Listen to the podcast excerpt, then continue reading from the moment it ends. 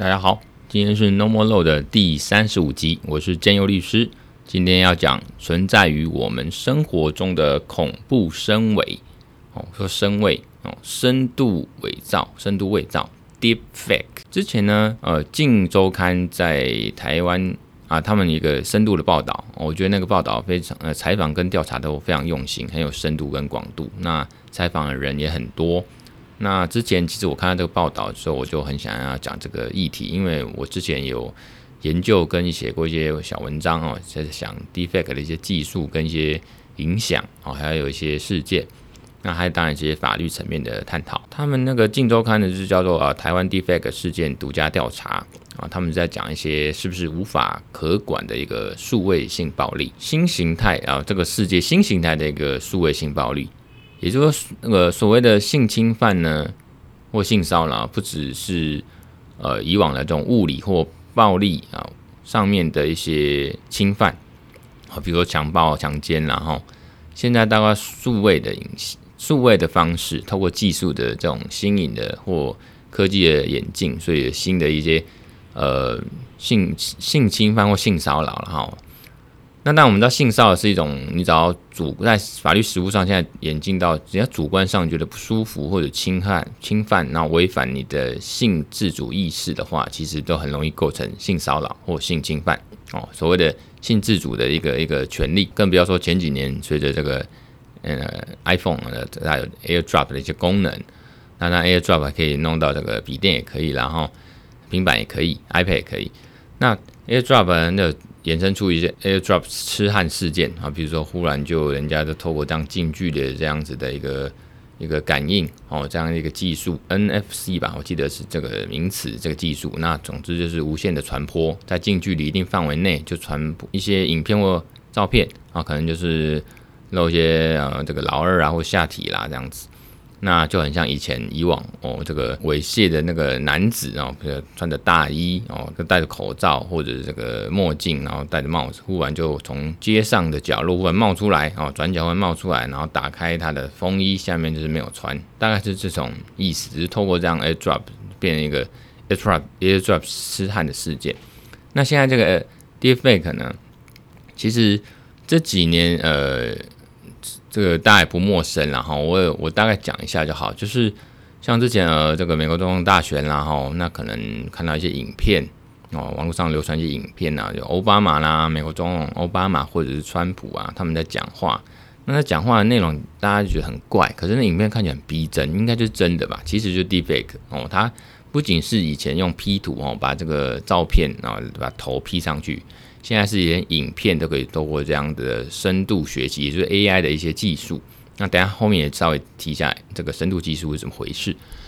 那通过这样的 AI 的深度技深度学习的一个技术哦，就让这个 defect 出现，所以产生一个叫深度伪造啊、深伪这样一个名词。它当然会透过这样影片的这种病毒式的传播哈。让大家觉得，哎，这种移花接木。可是当时啊、大部分人会觉得它好像是真的，或者是到底真的假的，不知道是一种存疑，造成呃，在数位世界这样传播之后，反而造成现实世界大家的一个一个呃对立或者一些一些影响啊。譬如说，我看到这个影片啊，譬如说，如果我的啊女朋友忽然哦，这个在网上出现了她露点，然后在做爱的影片。啊，可是其实是声纹，你会觉得啊，这个这到底是不是真的？哈，或者说这个是不是啊？这个他生活的一些私密的一些行为哦，就说上床然后流传出去，这就是声伪造成的一个一个影响啊。那我刚才说那个《经营周刊》的那个那个报道非常用心啊，调查也很用心了哈。那之前呃，建友我呢有关关注这些 Deepfake 这些相关议题，也写了几篇小文章。除了希望法律呢能够跟上科技呢。以这个科技制衡科技之外，哦，也就是 AI 去制衡 AI，群众的自我觉醒还有团结力量还是最重要的哦。如同这个 LB 哦带来的影响一样，名人啊比较没有办法避免曝光，但是我我觉得我们小市民哦，我们听众哦，至少不要随便玩什么脸书的小游戏啊，探求你的前世今生啊，或者你的性格，或者你像什么人啊，或者你的未来会赚大钱。哦，这种我个人是觉得蛮白痴的。玩这个就是其实是透露一些个资。不过如果你的脸书上没什么个资，或者你只是把脸书当做一个呃潜水看家的资料，你自己也没有上传什么照片的话，那也无所谓。那当然，如果你是刚好相反，就是说你把脸书当做一个呃个人的这个，甚至是像日记哦，以前日记就是锁起来然后用写的，现在都是公开的，然后 po 到网络上，或到脸书上。如果你用公开文公开自己的这个或者亲友的呃一些照片啊，甚至头像哦，那那这些资料当然就会被有心人士拿去用，而且是这个亲门踏户的随便人家使用。所以我我我我我大家可以体谅一下，为什么我自己很生气，说为什么补习班为了行销的目的，就把一些学童的那种脸孔跟姓名呢，哦，没有经过他们法定代人就父母的同意呢，都公开到脸书哦，可以体谅，因为。我们现在就是很像在呃 Netflix 影集《黑镜》那样恐怖世界哈，一不小心哦，你没有不小心的保护小孩或者注意一下呢，你的小孩哦或者老婆的脸孔可能就会被移花接木到 A 片，然后呢就会被全世界霸凌哦，在网上霸凌跟意淫，嗯，我觉得这样子实在是很不好。那大家有没有？想过，听众有没有想过？我跟你讲，大部分人其实都没有想到过。甚至我像我太太还反问我说：“这些呃照片哦，po 到网络上，到底有什么危险哦？有什么损失吗？”那时候我听的时候，现在是百感交集哈。所以今天呢，我的重点说，除了法律要跟上这个科技，包括这个去力抗啊黑暗的技术哦，黑科技然后还有黑暗黑 AI 哦，那。科技上面也要去制成科技，因为这样子是最快。这种是一种制裁这种 deepfake 这种假影片的一种方式。当然，最重要的哦，还是要靠群众的力量啊。这是我先做一个小结。人工智慧呢，这个 deepfake 其实人工智慧技术运用，它其实已经在日常生活中呃每天发生的事情。那有时候很好玩啊，它是很好玩的东西。比如说把人这个变脸啊，face off，就像以前哦，很呃前一阵很很红的这个 face app，然后可以把照片中的人呃人脸然后变男变女变变变哦，这个很有趣味。像最近不要说之前哦，呃之前 face app 是包括把人哦，你把自己的脸变老啊或变女啊，变男变女啊，变老变年轻。现在的话，你看大概每隔一段时间又出现新的这种。变脸的这种游戏，像最近脸书大家就在跟风，在玩这个什么，把人脸变得比较可爱、比较萌的样子哦，比较卡通、三 D 卡通的样子。那像呢诸如此类的东西，我都个人不玩了哈。我觉得很好玩，可是我就觉得说，你的脸等于你的呃技术哦，透过这样一个大数据，每个人都在玩了，它一定的量之后，它就变成一个有质量剧增的一个数据，包括脸部辨识的一些。技术还有一些数位的一些影像，或者供他们去参考，供谁？供这些呃研发这些 A P P 的，或之后使用这些 A P P 跟数据的人，哦，这种是有点危险。等于说你卖了你自己的脸哦都不知道，那你觉得还很好玩？也就是说这样会侵犯各自哦，或甚至是法律所的肖像权，那甚至会衍生一些犯罪事实哦，就像我们今天讲 defect。身位可以把这影片中的这个人脸啊移花接木，他们都把它弄得栩栩如生，造假的很像真的一样哦，机可乱真，然后所以呢，其实也会衍生出来说是不是侵害著作权或呃著作作品的呃著作权法的一些归属的问题。那当然是之前写过一些文章哦，那我这些文章呢，包括呃刚才讲的《镜周刊》的那个报道，我都会放到这个连结哦，那大概。大家可以参考了一下。嗯，我之前看到网络上有一段影片哦，其实就是这个一个我觉得蛮正的一个艺人叫苏子成，他有个直播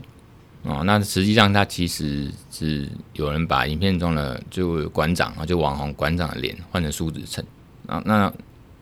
当时我看苏子成的这个影片的时候，我觉得还蛮赏心悦目的。后来当我知道这个其实馆长的时候，就觉得很不舒服。一来觉得自己像傻子被骗，二来就觉得很干很恶心。如果我他妈对着这个梳子人们打手枪的时候，就发现是其实是馆长对着打馆长打手枪，不是靠靠北吗？哦，所以呢，我再也不相信一些影片。有时候那个，尤其是在群主、赖群主或者是网络上传的影片呢，一来我也没时间，也懒得看哦。反正那个影片，哦，到底那也不是多重要啊，实质不大也不是多重要。第二个说，有时候点了会不会中毒，还是说被引导到啊？就钓鱼嘛，被引导到说啊，你要看这个影片，像大概半年前、一年前也很红，就脸书，然后哦有个影片说这是你吗？那其实点进去的时候，他就叫你说、你要看这影片，你要输入你的 A B 账号密码。结果你有时候不一有他，就输入进去。像我差一点中招，后好险那时候懒得输入，就是这样子，很容易就会被钓鱼或者是被利用。所以这个时代呢，其实已经无法眼见为凭。但你知不知道？你听众知不知道？就是不管这种呃 Face APP 或这种哦 Deepfake 技术，我认为哈，包括这个最近。我我是高度怀疑啊，看到最近很红的这个软体，把人家人脸哦，大家跟风在玩，把人脸变成一个比较卡通、比较萌的三 D 图案。那我可能认为，搞不好这些数据、这些这些内容都被当做 Deepfake 去用。他们其实呢，我要讲技术啊，他们其实利用 AI 这个关于这个 GAN 哦，就是生成动态网络哦，生成动态网络这种 Generative Adversary Network 哦。这种深度学习的演算法，哦，去去去处理的。那所谓深度学习呢，它是利用那种模拟那种人类神经网络的一种呃非线性变换复杂的架构的一个演算法，哦，把它简称什么？哦，它它是源自于这种类神经呃网络系统 ANN。哦，那它很多种就不多说，它其中一种就是 GAN，然后像呃，在二零一九年啊，那个云云林科技大学他们也有这个 AI 的绘画创作，他们那时候就是属使用一些所谓弱 AI 架构，就是用这种呃 ANN 这种类神经网络的这种 AI 技术，那就是让电脑用这种独立显显示卡哦的，还有在程式来进行一些资料分析跟重组。那那时候创作展呢，就使用这种 GAN 哦，就是我们今天讲的啊，这个生成对抗网络，它是 AI 的一种深度学习的这种演算法技术哦，它就利用这种 GAN 的风格移转程式跟技术呢，哦，去去处理，就是有你把它想象成就是一幅好好的一个一个画哦，天空哦，有云哦，有太阳哦，那有有山有有水有草，那忽然呢，这样子一转换呢。就有点像，有点类似这个印抽象画哦，抽象派，很像那种梵谷那种画的感觉，大概是那样子。透过这样的一个数据模拟，然后去去输入之后一些训练哦，训练这些数据，那大概会会呃相互的这个对抗跟调整参数哦，让它连本人或原本的图都无法去辨别说到底这样的结果是不是真实哦，就是一直在这样。两种模型哦，两种模型，一个就是生成网络，一个是判别网络。这样模型一直竞争激烈下呢，他们就一直互相的学习哦，所以所以才会叫深度学习。这样学，它这个系统最终就会懂得怎么将内容转换成某一种风格哦。所以这种 G N 这种生成对抗网络常用在这个生成这种类似真实的影片，像之前啊 Face APP 跟最近的这种呃可爱的这种人脸哈。他们就是利用这种 G N 的技术去进行这种换脸的照片制作。那呃，不管是说深度学习还是呃怎么 CNN，就是不是那个不是那个电视那个 cn 美国的 cn 是那个机呃卷积神经网络，然后 cn 到这种呃生成这种 G N 的 AI 技术跟发展应用，他们产生的这影片跟影像哈，那这样的创作结果呢，其实也会有。呃，导致法律说要怎么因应的问题，然后包括说这个 defect 涉及到什么样的法律问题，然后那是不是应该立专法去处理，啦？吼那当然有著作人跟著作权归属，我以下就简单的啊介绍一下。当然听说这个南韩他们是有特定的在刑事法里面有把这种深伪的技术呢。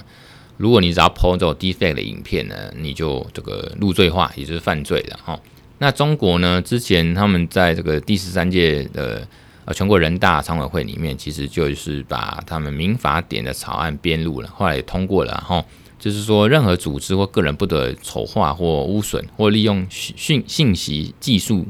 手段伪造啊，也就是 Deepfake 然后等方式呢，侵害他人肖像权。也就是说明文禁止，说任何人用这个 AI 这种 Deepfake 技术呢，替代这个网络视频里面的人物面部，也就是人人脸去保护肖像权。这是第一个说可能全世界把它写得很清楚说。呃，Deepfake 这个保护哦肖像权的一个立法例，美国呢在维吉尼亚州其实也把这种 Deepfake 的恶意的行为入罪化哦，把它立法变成犯罪行为。它呢就是说在新的法条去补充呃以前旧法嗯的规定，因为旧法当然不会提到 Deepfake 哦，也就是说在未经当事人同意下，你散播裸露裸露或色情的素材哦的惩罚哦，他们在俗称就是说。报复色情，然后比如说前男友就是把以前跟女朋友交往的前女友交往的过程，拍了一些呃爱爱的照片啊、影片啊，就 po 上网这样子哦，或者是把它接成这个 A 片的样子哦，反正就是 Deepfake 的影片。美国维吉尼亚州新法呢，就加上这样哦，处罚散播 Deepfake 影片或照片的人哦。所以如果你在维吉尼亚州被抓到散播这样 Deepfake 影片呢，它刑期至少十二个月。那而且罚款是两千五百万啊，两千五百元美金。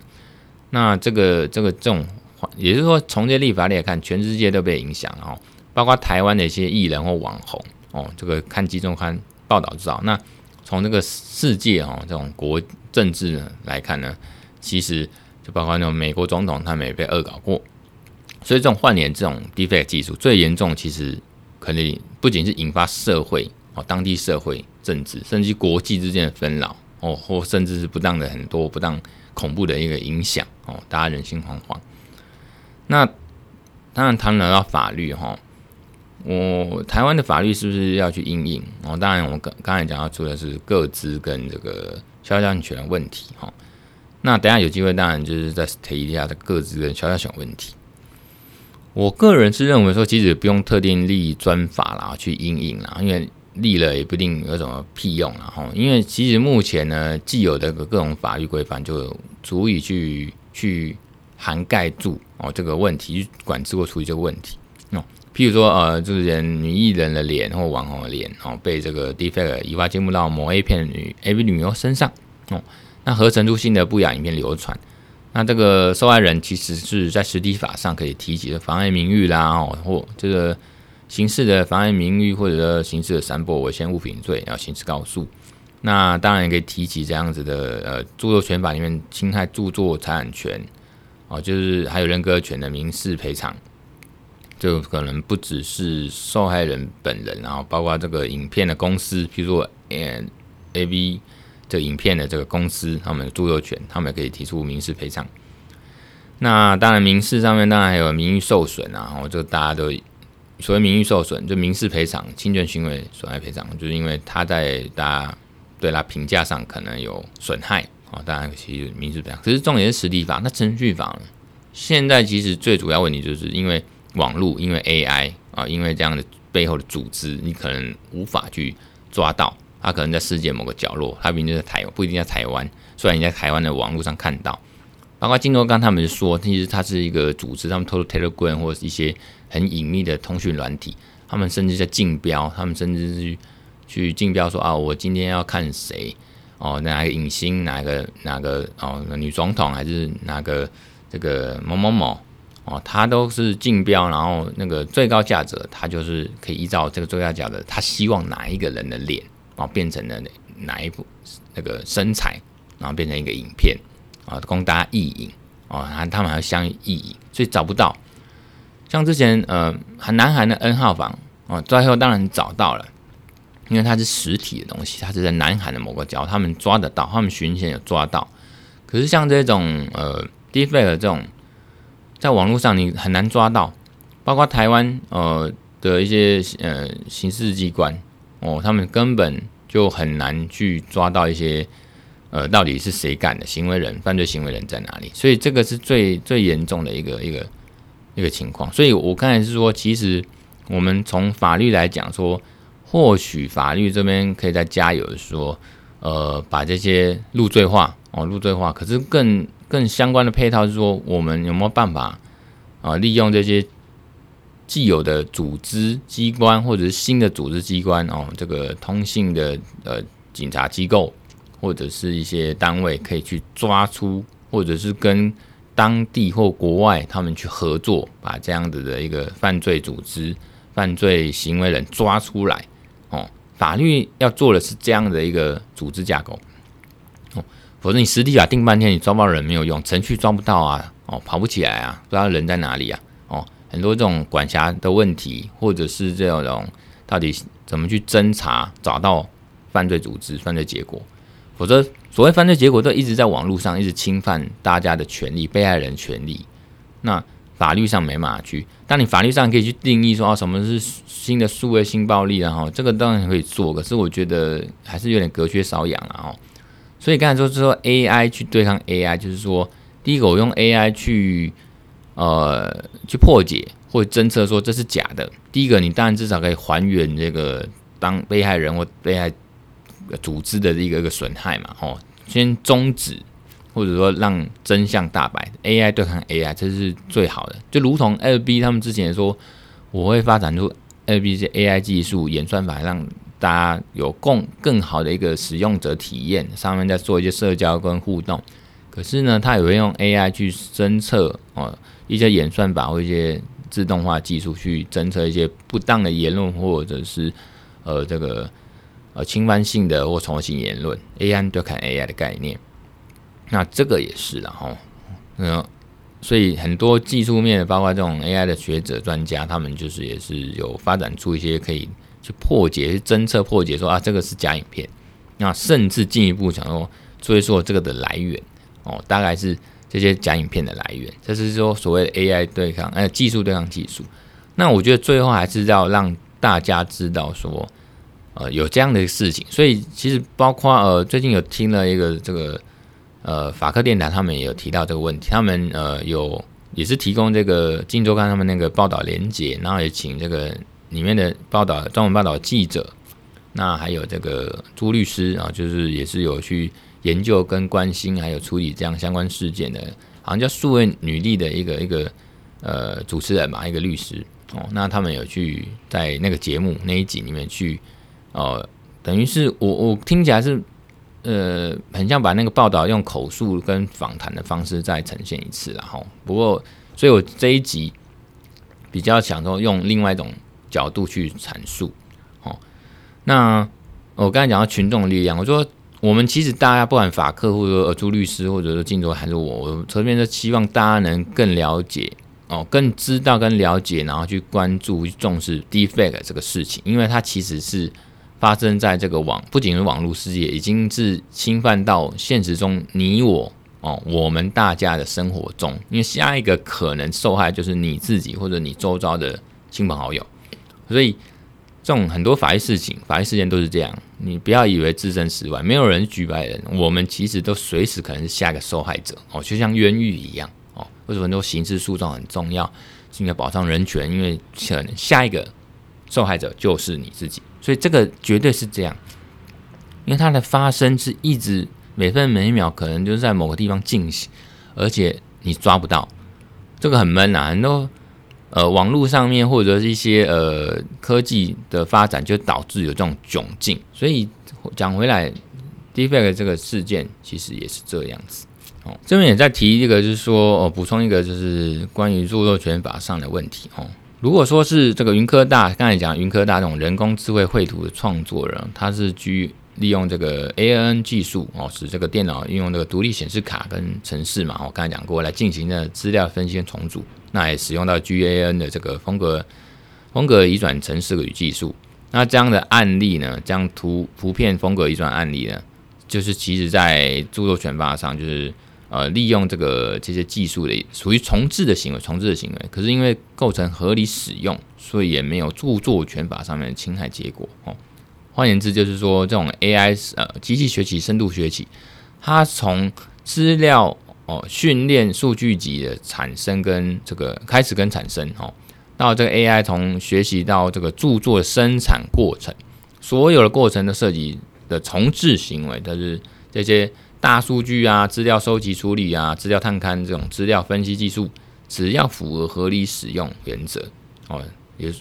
你念一个很重要的转化性因素啦。吼，所谓转换性因素，就是说它其实变成了另外一种不同的东西，或者它价值更加提升，然后或者是对社会是有益的哦。这些合理使用，那它也不会侵害到人家著作权，即使没有得到原著作人的同意。那可能我之前写了一个文章哦，这个。甚至论文哦，就是这个有些 AI 的著作权法律分析或者管理规范的研究，那其实里面也可以做一个参考。那我最后讲一下，就是有关这个个资跟肖像权的问题。大家其实都在脸书或手机玩这个变脸的游戏，那其实涉及到个资隐私跟肖像权。因为现在科技现在技术都进化到你随时每个人手机在呃脸书上哦，就可以玩一些软体游戏，然后分享给大家。它这是锁定你的人脸嘛，那标注嘛，透过这样的脸部辨识技术哦。搜寻社交网站或者其他出现脸部图像的资料库，那他就可以啊知道哦，而且特定一张人脸背后的一些个资或社交状况哦，这个是其实它比较恐怖的是这个结果哦。那其实我们个资法第一条就有说要保障我们的人格权哦，啊，因为因为所谓的个资种类很多嘛，所以它在其他个资法第二条啊或者相关规定就有说有补充的。这个各自的范围的一个说明，包括说呃，除了说例示的规定，就姓名啊、出生年月日啊、统编啊，哦，就是身份证啊、护照啦、啊、特征哦，包括特征哦，哦，就是可以解释成人脸啊，哦，那指纹当然是哦，每个人指纹不一样嘛。那婚姻啊、家庭啊、哦，病历、医疗、基因啊、性生活、健呃健康检查、犯罪前科、联络方式哦、财务状况、社会活动。那当然，补充规定有其他可以直接或间接辨识个人的资料的方式的资料哈，它就是也是个资哦，比如说可以用间接的方式辨别哦，比如说保有这个资料的一些公务或非公务机关，它可以从这个虽然不能从这个资料直接辨识，可是它只要对照其他资料哦，或者组合连接一下，就可以辨识跟特定这个人。那人脸呢？虽然是说没办法说只看这个人脸就知道他是谁哦，譬如说车牌也是，你不可不可能看车牌就知道这是谁的车或者是谁嘛哦。可是如果能当姓名结合呢，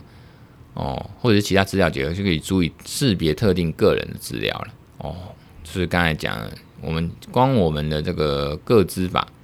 哦，其实就有一些可以可以用了，比如说个资法的历史规定说特征嘛，哈。特征就是人脸，或者说这个各自的补充规定哦，这种其他可以直接或间接的方式辨识个人资料，那也就是各自了哈。也就是说呢，脸部的这种资料呢，是达到一种程度，就足以彰显你主要特征的程度，就是各自了哈。所以你人脸就个人主要特征嘛，你这张脸哦，就是就就知道你是谁了。看到我的脸啊，就是当然你可能本来就认识我了哈，可是。你知道我叫陈建佑，可是一看到这个脸，好，比如我这个网络上都有我照片嘛，看到我的脸，哦，你就可以直接辨识，那就是个资的一种。所以那个在欧盟这个 G G D P R，它也是明文把人脸变成一种个资，因为它受到一个隐私跟人格权的保护。那至于说肖像权呢，它其实也是我们个人这种主要外部的形象，它是比较在民法里面的一种规范。它当然没有明文哦，像我们台湾民法里面没有明文，可是在实务上都是承认啊，判决都承认，所以它其实就是有。它肖像呢，就是彰显我们个人也是特征，所以当然也是这种重要的人格利益跟权利啊。好，那我刚才讲，我们民法是没有去明文肖像权，可是我们实务发展呢，已经被哦肯认说有一个叫肖像权，也算上民法第十八条、一九五条所谓人格权的一种。那其实它也是有具有这个财产性质，所以如果有人没有经过同他的同意呢，就使用他的肖像呢。甚至就是做商业利用，可能就会构成侵权行为。那这个肖像权人，他可以依法可以请求的法院禁止哦，那个人利用那个肖像哦，也可以主张财产上的损害赔偿哦。当然，相当于这个授权金的损害哦。那还有一些非财产上的损害赔偿，比如说精神慰抚金啊、登报道歉啊，哈。今天大概我就是讲这些呃 defect 的事情哦。可能也当做一种补充，或者大家当做一个生活小常识，然后大家都，可是这个是一个很恐怖的啊生活小常识，因为它这个 defect 是已经早已经存在我们生活中的一种呃 AI 技术哦，非常恐怖了哈。就像这个黑镜，黑镜影集呢，它的第四季吧哈，第四季里面的第一集，那一集叫做联邦新舰卡里斯特。它里面其实在讲说，那算男主角嘛，他是个坏人，那他就是把生活实际上生活周遭的人的呃身体上的一些毛发啦，或者一些唾液啦，还是说只要有这个细胞的东西哦，那就是把它带回去，带回去发放在他自己研发的一台机器上。那那个研发机器呢，透过这样的一个细胞的分析，它可以把它转为数位化，模拟成在一个载具里面，一个机器里面是一个或网络里面是一个真实的。真实的人，这可是它存在，等于复制人，只是它很有创意啦。这个影片的编剧把它弄成是，他透过呃一个复制人的概念，只是他复制在数位世界哦。那当然，透过男主角的设定哦，他就是把它关在一个特定的网络空间或一个载具里面。基本上，这个就是有一种哦，因为黑金它本身就是一个在探讨一些呃科技，反正乌托邦的方式在科。探讨一些，如果说科技的发展可能会发生什么事情，然后一些透过一些想象力跟编剧的创意，让它放大来看来探讨。像这一集呢，那一集里面就是讲到说，其实这样子是有一些科技上或一些道德上的伦理上的非难跟呃恐怖的地方，让人家去醒思。他等于说男主角就是有点变态，在这样一个呃虚拟的一个一个数位世界呢，去虐待一些。呃，他生活中要其他人的复制人哦，有点恐怖啊，有点像拘禁。所以在那一季呃，黑镜的第四季呢，最后一集，也就是暗黑博物馆里面也出现了一次哦，可能是因为这样子的呃呈现方式，呃，戏剧效果很棒，所以他就等于用了两次在戏剧里面，等于说他把人的一个一个复制起来都放到一个虚拟世界，那他可能透过一些。载具的呈现，就像我们数位资料，就透过载具、手机、电脑这样呈现出来。这个机器人呈现，甚至把它投影放射出来，好像真的人一样。当然，可能摸不到，可是他他有独立思考的能力，它就像一个呃类似一个机器人了吧？他会独立思考，因为他透过 AI 跟一些深度学习，他已经他的整个数呃好像有个数位大脑一样，他会自己去思考，就像一个复制人。就很恐怖啦，其实想起来还是蛮恐怖，很神奇，但很恐怖。那这个是一样，我们讲回来，Deepfake 它其实我为什么要举刚才黑镜的那个剧情的例子？就是 Deepfake 其实某种程度也有点像，它透过这样子，我们姑且说创造者或犯罪者的一个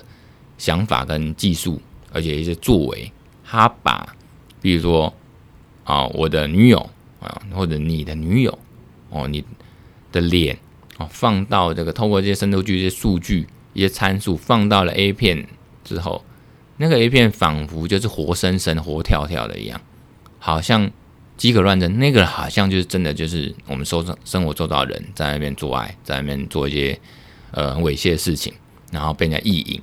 其实某种程度是跟黑镜的意思一样，就是在精神上被凌虐、被霸凌、被被意淫、被